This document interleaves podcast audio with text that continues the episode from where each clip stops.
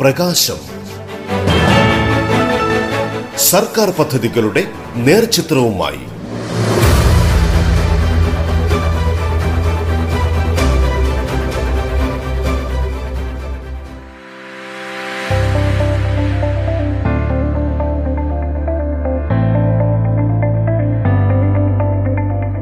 തൊഴിലാളികളെ സംരക്ഷിക്കുന്നതിനും അവരുടെ ജീവിതത്തിൽ താങ്ങായി മാറുന്നതിനും വ്യക്തമായ കാഴ്ചപ്പാടോടെയാണ് സംസ്ഥാന സർക്കാർ പദ്ധതികൾ ആവിഷ്കരിച്ചു വരുന്നത്. കോവിഡ് തീർത്ത പ്രതിസന്ധികൾക്കിടയിൽ തൊഴിലാളികളെ സഹായിക്കുന്നതിനും അവരുടെ ജീവിതം മുന്നോട്ട് കൊണ്ടുപോകുന്നതിനും എല്ലാ കരുതലും സർക്കാരിന്റെ ഭാഗത്തുനിന്ന് ഉണ്ടാകുന്നുണ്ട്. ഇതിന്റെ ഭാഗമായി ക്ഷേമനിധി ബോർഡുകളിൽ സംസ്ഥാനത്തെ മുഴുവൻ തൊഴിലാളികൾക്കും അംഗത്വം ഉറപ്പാക്കാൻ സ്പെഷ്യൽ ഡ്രൈവ് നടത്തുമെന്നാണ് തൊഴിൽ വകുപ്പ് മന്ത്രി വി ശിവൻകുട്ടി അറിയിച്ചിരിക്കുന്നത്. കേരള മോട്ടോർ തൊഴിലാളി ക്ഷേമനിധി ബോർഡ് തിരുവനന്തപുരം ജില്ലാ കാര്യാലയത്തിന്റെ ഉദ്ഘാടനം നിർവഹിച്ചുകൊണ്ടാണ് മന്ത്രി ഇക്കാര്യം അറിയിച്ചത്. വാഹന നികുതി അടയ്ക്കുന്നതിന് മുമ്പായി ക്ഷേമനിധി കുടിശ്ശിക തീർക്കണം എന്നത് നിയമം പോലെ വ്യവസ്ഥ ചെയ്തതോടെ തൊഴിലാളികൾക്ക് അത് ഏറെ ഗുണമായി എന്നുള്ള കാര്യം നാം അറിയേണ്ടതായിട്ടുണ്ട്. പിന്നെ രണ്ട് തവണ തൊഴിലാളികൾക്ക് നൽകിയിരുന്ന ആനുകൂല്യങ്ങൾ പരിഷ്കരിച്ചു. രണ്ടായിരത്തി പത്തൊമ്പതിൽ തൊഴിലാളികൾക്കുള്ള ആനുകൂല്യങ്ങൾ വർധനവുണ്ടായി. ബസ് തൊഴിലാളികൾക്ക് അയ്യായിരം രൂപയും ഗുഡ്സ് തൊഴിലാളികൾക്ക് മൂവായിരത്തി അഞ്ഞൂറ് രൂപയും ടാക്സി തൊഴിലാളികൾക്ക് രണ്ടായിരത്തി അഞ്ഞൂറ് രൂപയും ഓട്ടോ തൊഴിലാളികൾക്ക് രണ്ടായിരം രൂപ എന്ന നിരക്കിലും സേവന കാലയളവ് അനുസരിച്ച് വാർഷിക വർധനവ് ഉൾപ്പെടെ പെൻഷൻ അനുവദിച്ചു. തൊഴിലാളിയുടെ മരണാനന്തരം പെൻഷൻ അൻപത് ശതമാനം തുക പത്ത് വർഷത്തേക്ക് കുടുംബ പെൻഷനായും അനുവദിച്ചു. ഇതിനു പുറമെ അവശതാ പെൻഷൻ സ്വയം വിരമിക്കൽ പെൻഷൻ എന്നിവ അർഹതപ്പെട്ടവർക്ക് നൽകുന്ന സ്ഥിതിവിശേഷം ഉണ്ടായി. കോവിഡിനെ തുടർന്ന് ലോക്ക്ഡൗൺ കാലത്തും തൊഴിലാളികൾക്ക് സഹായമെത്തിക്കുവാൻ ബോർഡിന് കഴിഞ്ഞു. കോവിഡിന്റെ ആദ്യഘട്ടത്തിൽ പദ്ധതിയിൽ അംഗമായിട്ടുള്ള എല്ലാ തൊഴിലാളികൾക്കും അയ്യായിരം മൂവായിരത്തി അഞ്ഞൂറ് രണ്ടായിരത്തി അഞ്ഞൂറ് രണ്ടായിരം എന്നിങ്ങനെ വിവിധ കാറ്റഗറിയിൽപ്പെട്ടവർക്ക് ആനുകൂല്യം നൽകുന്നു നൽകുകയുണ്ടായി. ലോക്ക്ഡൗൺ നീണ്ടുപോയതിനെ തുടർന്ന് സർക്കാർ നിർദ്ദേശപ്രകാരം മേൽപ്പറഞ്ഞ തൊഴിലാളികൾക്ക് പുറമെ സ്കാറ്റേഡ് വിഭാഗത്തിൽ ആയിരം രൂപ വീതം അനുവദിച്ച് നൽകി. കോവിഡ് രണ്ടാം ഘട്ട ലോക്ക്ഡൗണിനെ തുടർന്ന് ആയിരം രൂപ വീതം എല്ലാവർക്കും ധനസഹായം നൽകുകയുണ്ടായി. വാടകക്കെട്ടത്തിൽ പ്രവർത്തിക്കുന്ന ബോർഡിന്റെ വിവിധ ഓഫീസുകൾക്ക് സ്വന്തമായി കെട്ടിടം നിർമ്മിക്കുന്നതിന്റെ ഭാഗമായി തിരുവനന്തപുരം കാന്താരിയമ്മൻ കോവിൽ സ്ട്രീറ്റിൽ ഗവൺമെന്റ് സെക്രട്ടേറിയറ്റിന് സമീപമായി പതിനഞ്ച് സെന്റ് സ്ഥലം രണ്ട് കോടി എഴുപത്തിയാറ് ലക്ഷം രൂപയ്ക്ക് വാങ്ങി അവിടെ അയ്യായിരത്തി അഞ്ഞൂറ്റി നാൽപ്പത് സ്ക്വയർ ഫീറ്റ് വിസ്തീർണമുള്ള മൂന്ന് നില കെട്ടിടം രണ്ട് കോടി മുപ്പത് ലക്ഷം രൂപയ്ക്ക് നിർമ്മിക്കാൻ സർക്കാർ നിർമ്മിക്കാൻ സർക്കാരിന് അനുമതി നൽകി. കെട്ടിടത്തിന്റെ ശിലാസ്ഥാപനം രണ്ടായിരത്തി ഇരുപതിലാണ് ബഹുമാനപ്പെട്ട അന്നത്തെ തൊഴിൽ മന്ത്രി ടി പി രാമകൃഷ്ണൻ നിർവഹിച്ചത്. ഇന്ത്യ രാജ്യത്താകത്തിനെ പരിശോധിച്ച് നോക്കിയാൽ തൊഴിലാളികളുടെ ക്ഷേമ പ്രവർത്തനങ്ങൾ സംരക്ഷിക്കുന്നതിന് വേണ്ടിയുള്ള ഇത്തരം ക്ഷേമനിധി ഓഫീസുകൾ കേരളത്തിൽ മാത്രമേ കാണാൻ കഴി കഴിയുകയുള്ളൂ. തൊഴിലാളി വർഗത്തെയും തൊഴിലാളി സംഘടനകളെ അംഗീകരിക്കുന്ന കേരളത്തിൽ അത്തരത്തിലുള്ള ഗവൺമെന്റുകൾ വരുന്ന അവസരത്തിലൊക്കെ തന്നെ തൊഴിലാളിയുടെ പ്രയാസങ്ങൾ മനസ്സിലാക്കുന്ന ഒരു മനസ്സ് ഇടതുപക്ഷ ജനാധിപത്യ മുന്നണി ഗവൺമെന്റിന്റെ മനസ്സിൽ ഉണ്ട്.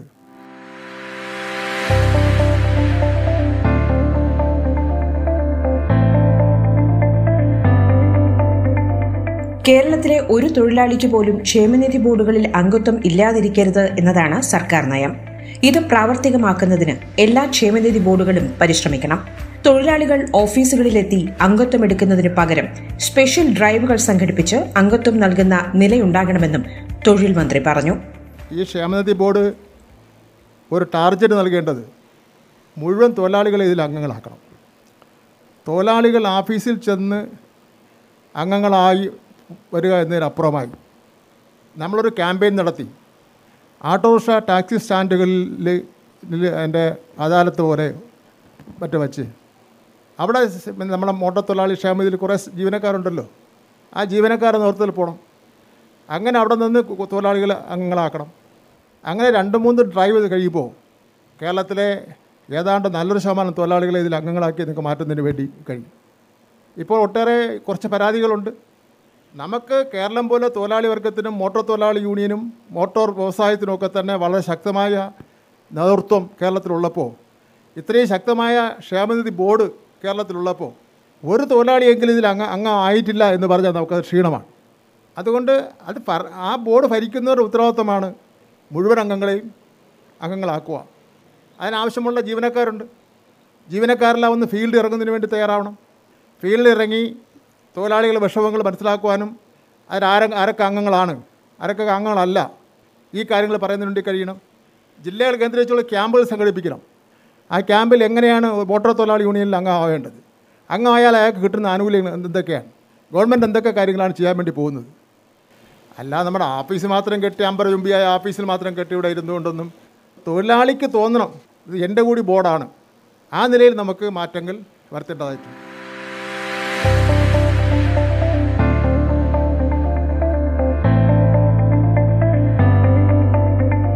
ക്ഷേമനിധി ബോർഡുകളിൽ ഇരട്ട അംഗത്വമുള്ളത് പരിശോധിക്കുമെന്നും ഒരു മേഖലയിലെ തൊഴിലാളി അതാത് ബോർഡിൽ മാത്രമേ അംഗത്വമെടുക്കാൻ പാടുള്ളൂവെന്നും മന്ത്രി പറഞ്ഞു. ഇത് സംബന്ധിച്ച് വിശദമായ പരിശോധനയുണ്ടാകും. കേരളത്തിൽ ഇപ്പോൾ പതിനാറ് ബോർഡാണുള്ളത്. ഏതാണ്ട് അറുപത്തേഴ് ലക്ഷത്തോളം വരുന്ന ക്ഷേമനിധി അംഗങ്ങളുണ്ട്. എന്തായാലും ക്ഷേമനിധി ബോർഡുകളിൽ ഇരട്ട അംഗത്വം ഉള്ളത് പരിശോധിക്കാൻ തീരുമാനിച്ചിട്ടുണ്ട്. ഒരു ഒരു ബോർഡിൽ ആ മോട്ടോർ തൊഴിലാളിയാണെങ്കിൽ മോട്ടോർ തൊഴിലാളിയിൽ മാത്രം മതി. മോട്ടോർ തൊഴിലാളി കൈത്തറി കൈത്തറി ബോർഡിലും നിർമ്മാണ തൊഴിലാളി മേഖലയിലെ ബോർഡിലും അങ്ങനെ രണ്ട് മൂന്ന് ബോർഡുകൾ അംഗങ്ങളാവുന്ന രീതി നമുക്ക് വേണ്ട. അപ്പോൾ അതുകൊണ്ട് തന്നെ ബോർഡുകൾ ഓരോ ബോർഡുകാരും അവർ മെമ്പർഷിപ്പിന്റെ ഒരു പുനർപരിശോധന നടത്തേണ്ടതായിട്ടുണ്ട്. സംശയമുള്ളവരെ സംബന്ധിച്ചിടത്തോളം നോട്ടീസ് കൊടുത്ത് വിളിച്ചു വരുത്തി. അവർ യഥാർത്ഥ മോട്ടോർ തൊഴിലാളിയാണോ? യഥാർത്ഥ പിന്നെ കശുവണ്ടി തൊഴിലാളിയാണോ? യഥാർത്ഥ നിർമ്മാണ തൊഴിലാളിയാണോ? ഇത്തരം തൊഴിലാളികൾ അവർ വ്യാജമായി മെമ്പർഷിപ്പ് എടുത്ത് ആനുകൂല്യങ്ങൾ പറ്റുമ്പോൾ യഥാർത്ഥത്തിൽ കിട്ടിയ ആനുകൂല്യം കിട്ടേണ്ട യഥാർത്ഥ തൊഴിലാളിക്ക് ആനുകൂല്യം നഷ്ടപ്പെടുകയാണ്. അത് നമുക്ക് ഒരിക്കലും അംഗീ അംഗീകരിച്ചു കൊടുക്കുന്നതിന് വേണ്ടി കഴിയില്ല. അപ്പം അതുകൊണ്ട് ബോർഡുകൾ ആർക്കും എന്ത് ആനുകൂല്യങ്ങളും കിട്ടുന്ന ഒരു കേന്ദ്ര കേന്ദ്രമായി മെമ്പർഷിപ്പ് എടുക്കാൻ കഴിയുന്ന ഒരു കേന്ദ്രമായി ഇത് മാറ്റി മാറാൻ വേണ്ടി ഒരിക്കലും പാടില്ല. ആരെങ്കിലും ക്ഷേമനിധി ബോർഡിൽ പരിചയം പരിചയമുണ്ട്. ആ പരിചയക്കാരന്റെ കെയർ ഓഫിൽ വന്നിട്ട് ഒരു മെമ്പർഷിപ്പ്. അയാൾക്ക് ആ ബോർഡ് ആ ബോർഡുമായിട്ടൊന്നും യാതൊരു ബന്ധവുമില്ല. അപ്പോൾ അത് അങ്ങനെ വന്നാൽ ഒരു യഥാർത്ഥ തൊഴിലാളിക്ക് അതിന് അതിന്റെ കിട്ടേണ്ട ആനുകൂല്യം നഷ്ടപ്പെടുകയാണ്. അത് നമ്മളെല്ലാം ട്രേഡ് യൂണിയൻസ് അതിൽ ശ്രദ്ധിക്കേണ്ടതായിട്ടുണ്ട്. ട്രേഡ് യൂണിയൻസിലാണ് അതിൽ കഷ്ടമായ ഒരു നിലപാട് സ്വീകരിക്കേണ്ടത്. ട്രേഡ് യൂണിയനും അതുപോലെ ബന്ധപ്പെട്ടവരും കൂടെ ഇതിനെ അവരെ ബോർഡിനെ സഹായിക്കുന്നതിന് വേണ്ടി തയ്യാറാവണം. എന്തായാലും ഗവൺമെന്റ് അങ്ങനെ കഷ്ടമായി ഇതൊരു പരിശോധന നടത്തുന്നതിന് വേണ്ടി തീരുമാനിച്ചിട്ടുണ്ട്. അങ്ങനെ പരിശോധന നടത്തി യഥാർത്ഥ തൊഴിലാളികളെ കണ്ടെത്തിയാൽ ഇവിടെ ക്ഷേമ ബോർഡിന്റെ ചെയർമാൻ സൂചിപ്പിച്ചതുപോലെ ഇനിയും ഒരുപാട് ആനുകൂല്യങ്ങൾ നമുക്ക് തൊഴിലാളികൾക്ക് കൊടുക്കാൻ വേണ്ടി കഴിയുമെന്നാണ് ഞാൻ കരുതുന്നത്. തൊഴിലാളികൾക്ക് ആനുകൂല്യം കൊടുക്കണമെന്ന് ആവർത്തിച്ച് ആവർത്തിച്ച് ആഗ്രഹ ആഗ്രഹിക്കുന്ന പിന്നെ ഗവൺമെന്റാണ് കേരളത്തിലെ ഇടതുപക്ഷ ജനാധിപത്യ മുന്നണി ഗവൺമെന്റ്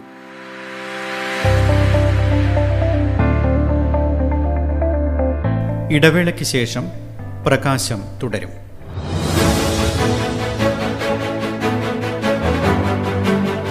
പ്രകാശം സർക്കാർ പദ്ധതികളുടെ നേർചിത്രവുമായി.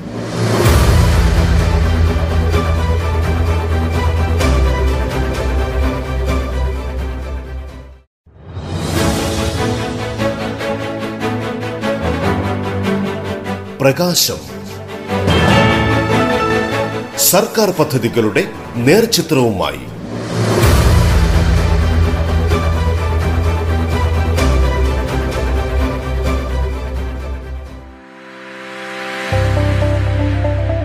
പ്രകാശം തുടരുന്നു.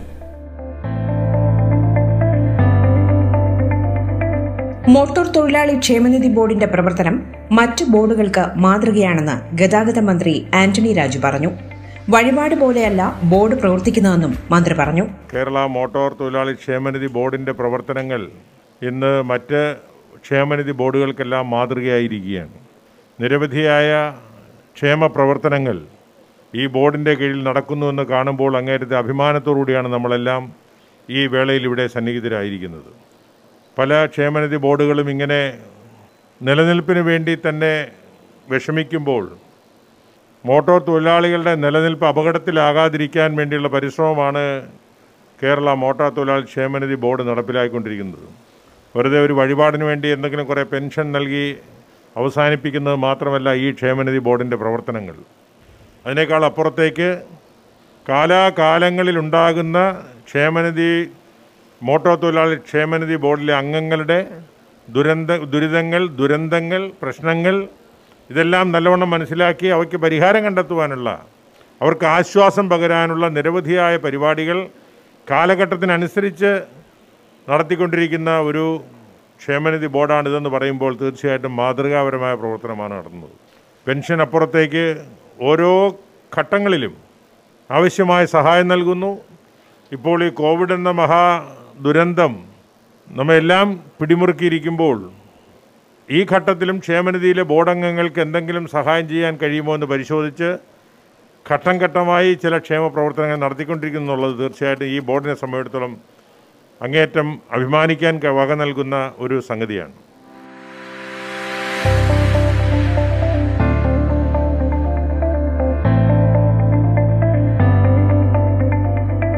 തൊഴിലാളികളുടെ പ്രശ്നം മുതലാളിമാരുടെയും പ്രശ്നമാണ്.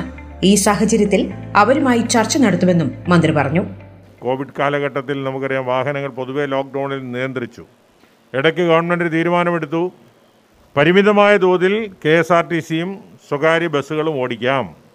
അപ്പോൾ പരിമിതമായ തോതിൽ ഓടിക്കണമെങ്കിൽ കെ എസ് ആർ ടിയെ സംബന്ധിച്ചിടത്തോളം ഗവൺമെന്റ് നിർദ്ദേശം കൊടുക്കാൻ കഴിയും. ഇത്ര വാഹനം ഓടിച്ചാൽ മതി. ഇത്ര ശതമാനം വാഹനം ഓടിച്ചാൽ മതി എന്ന് പറയാം. പക്ഷേ സ്വകാര്യ ബസ്സുകളെ സംബന്ധിച്ചിടത്തോളം ഇത്ര ശതമാനം ഓടിക്കാൻ മതിയെന്ന് ആരോട് പറയും? ഓരോ വാഹന ഉടമയും ആ വാഹനങ്ങളുടെ കസ്റ്റോഡിയൻ അല്ലെങ്കിൽ അതിന്റെ നിയന്ത്രിക്കുന്നത് അവരാണ്. ഒരു വാഹന ഉടമയുടെ ഇത്ര വാഹനങ്ങൾ ഓടിച്ചാൽ മതിയെന്ന് നിയന്ത്രിക്കാൻ കഴിയില്ല.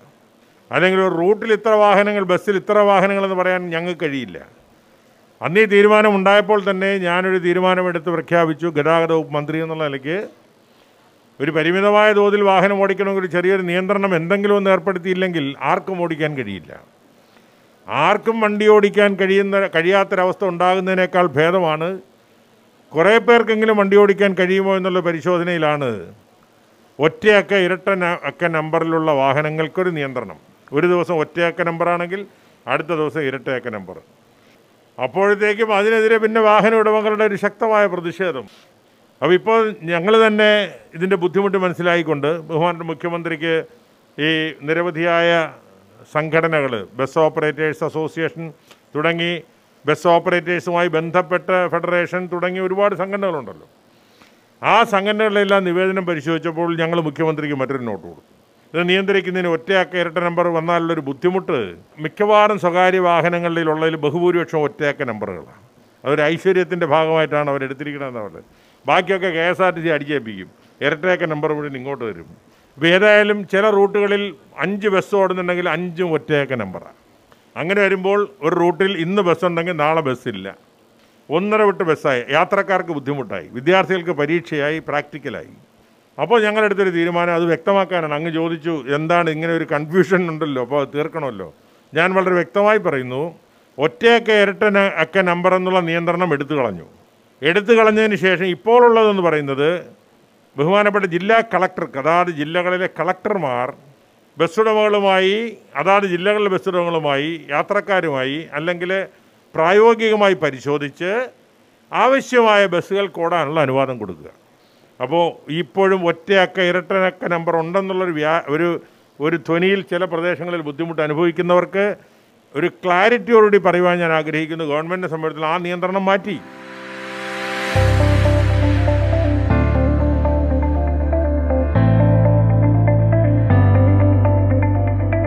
കോവിഡ് കാലത്തെ പ്രതിസന്ധി മറികടക്കാനുള്ള പ്രവർത്തനമാണ് ഗതാഗത മേഖലയിൽ നടത്തുന്നതെന്നും മന്ത്രി അറിയിച്ചു. സ്വകാര്യ ബസ്സുകളുടെ സർവീസ് സംബന്ധിച്ച് അതാത് ജില്ലാ കളക്ടർമാരാണ് ഇപ്പോൾ തീരുമാനമെടുക്കുന്നതെന്നും ഒറ്റ ഇരട്ട അക്ക സംവിധാനം ഇപ്പോഴില്ലെന്നും മന്ത്രി പറഞ്ഞു. നമ്മുടെ മോട്ടോർ തൊഴിലാളികൾ എന്ന് പറയുമ്പോൾ മോട്ടോർ മുതലാളിമാരുടെയും കൂടെ പ്രശ്നമാണല്ലോ. അവരുടെയും കൂടെ പ്രശ്നമാണ്. തൊഴിലാളികളെ സംബന്ധിച്ച് അനുഭവിക്കുന്ന വിഷമം എന്ന് പറയുന്നത് മുതലാളിമാർ കൂടി അനുഭവിക്കുന്ന പ്രശ്നമായി മാറിയിരിക്കുന്നു. ഇപ്പോൾ ഈ വ്യവസായം പഴയതുപോലെ അത്ര നന്നായി കൊണ്ടുപോകാൻ കഴിയുന്നൊരു സാഹചര്യമല്ല എന്നുള്ളത് ആ മോട്ടോർ പിന്നെ ഉടമകളുമായി സംസാരിച്ചപ്പോൾ നമുക്കെല്ലാം മനസ്സിലാകുന്ന കാര്യമാണ്. പക്ഷേ ഗവൺമെന്റിനെ സംബന്ധിച്ചിടത്തോളം പരിമിതികളുണ്ട് എന്നെല്ലാവർക്കും അതും നിങ്ങൾക്ക് നല്ലപോലെ അറിയാം. ഈ സാഹചര്യത്തിൽ നമുക്ക് എങ്ങനെ ഈ പ്രശ്നം പരിഹരിക്കാൻ കഴിയുമെന്ന് കൂട്ടായി ചിന്തിക്കുന്നതിന് വേണ്ടി നമ്മുടെ ബസ് ഉടമകളുമായിട്ടുള്ള ഒരു ചർച്ച അടുത്ത ആഴ്ച നടത്തുന്നതിനെക്കുറിച്ച് ഗവൺമെന്റ് തീരുമാനമെടുത്തിട്ടുണ്ട്. അതിന്റെ പശ്ചാത്തലത്തിൽ അടുത്ത ആഴ്ച ബസ് ഉടമകളുമായി ഒരു ചർച്ച നടത്തി ഗവൺമെന്റ് ഏത് എക്സ്റ്റന്റ് വരെ ഈ മേഖലയിലുള്ളവരെ സഹായിക്കാൻ കഴിയുമെന്ന് പരിശോധിക്കാൻ പോവുകയാണ്. അതിന് ഒരു ക്രിയാത്മകമായ സമീപനം മോട്ടോർ ഉടമകളുടെ ഭാഗത്തു ഉണ്ടാകുമെന്നാണ് ഞാൻ പ്രതീക്ഷിക്കുന്നത്. ഗവൺമെന്റ് സംബന്ധിച്ചിടത്തോളം ചെയ്യാൻ കഴിയുന്നതിന്റെ പരിധിയിൽ നിന്നുകൊണ്ടുള്ള പരിശ്രമം ഗവൺമെന്റ് ഭാഗത്തു നിന്ന്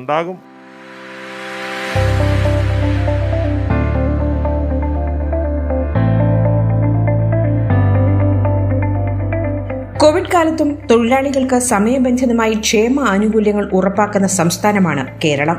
ഇന്ത്യയുടെ തൊഴിലാളി നിയമങ്ങൾ പോലും നാല് കോഡുകളാക്കി മാറ്റുന്ന സ്ഥിതിയാണുള്ളത്. ഇത് സംബന്ധിച്ചുള്ള കേരളത്തിന്റെ നിലപാട് ചർച്ച ചെയ്ത ശേഷം കേന്ദ്ര സർക്കാരിനെ അറിയിക്കാനാണ് സംസ്ഥാന സർക്കാർ തീരുമാനിച്ചിരിക്കുന്നത്.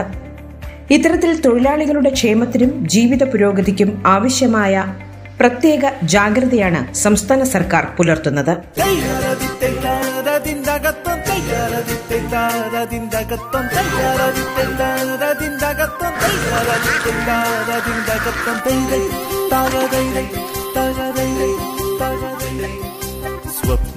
സ്വപ്നങ്ങളൊക്കെയും സത്യങ്ങളാവുന്ന കാലം പുലർന്നുവല്ലോ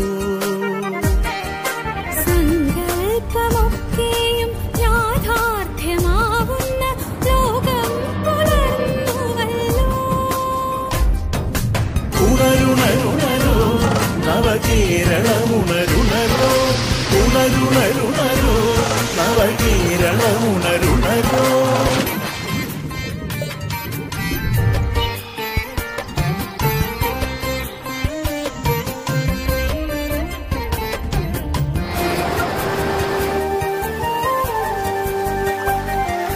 കണ്ണീർ തെളിക്കൊത്തു ശുദ്ധമായി മണ്ണിന്റെ കണ്ണീർ തടങ്ങളെല്ലാം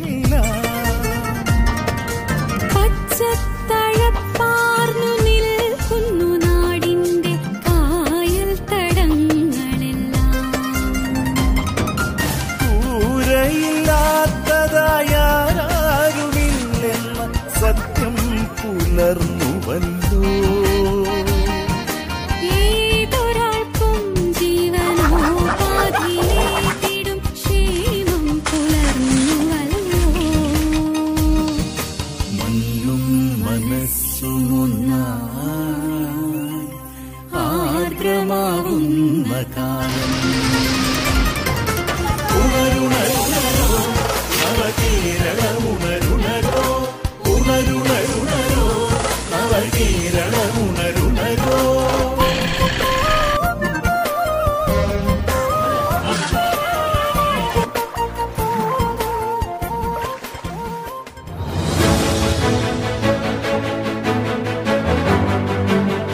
പ്രകാശം. സർക്കാർ പദ്ധതികളുടെ നേർചിത്രവുമായി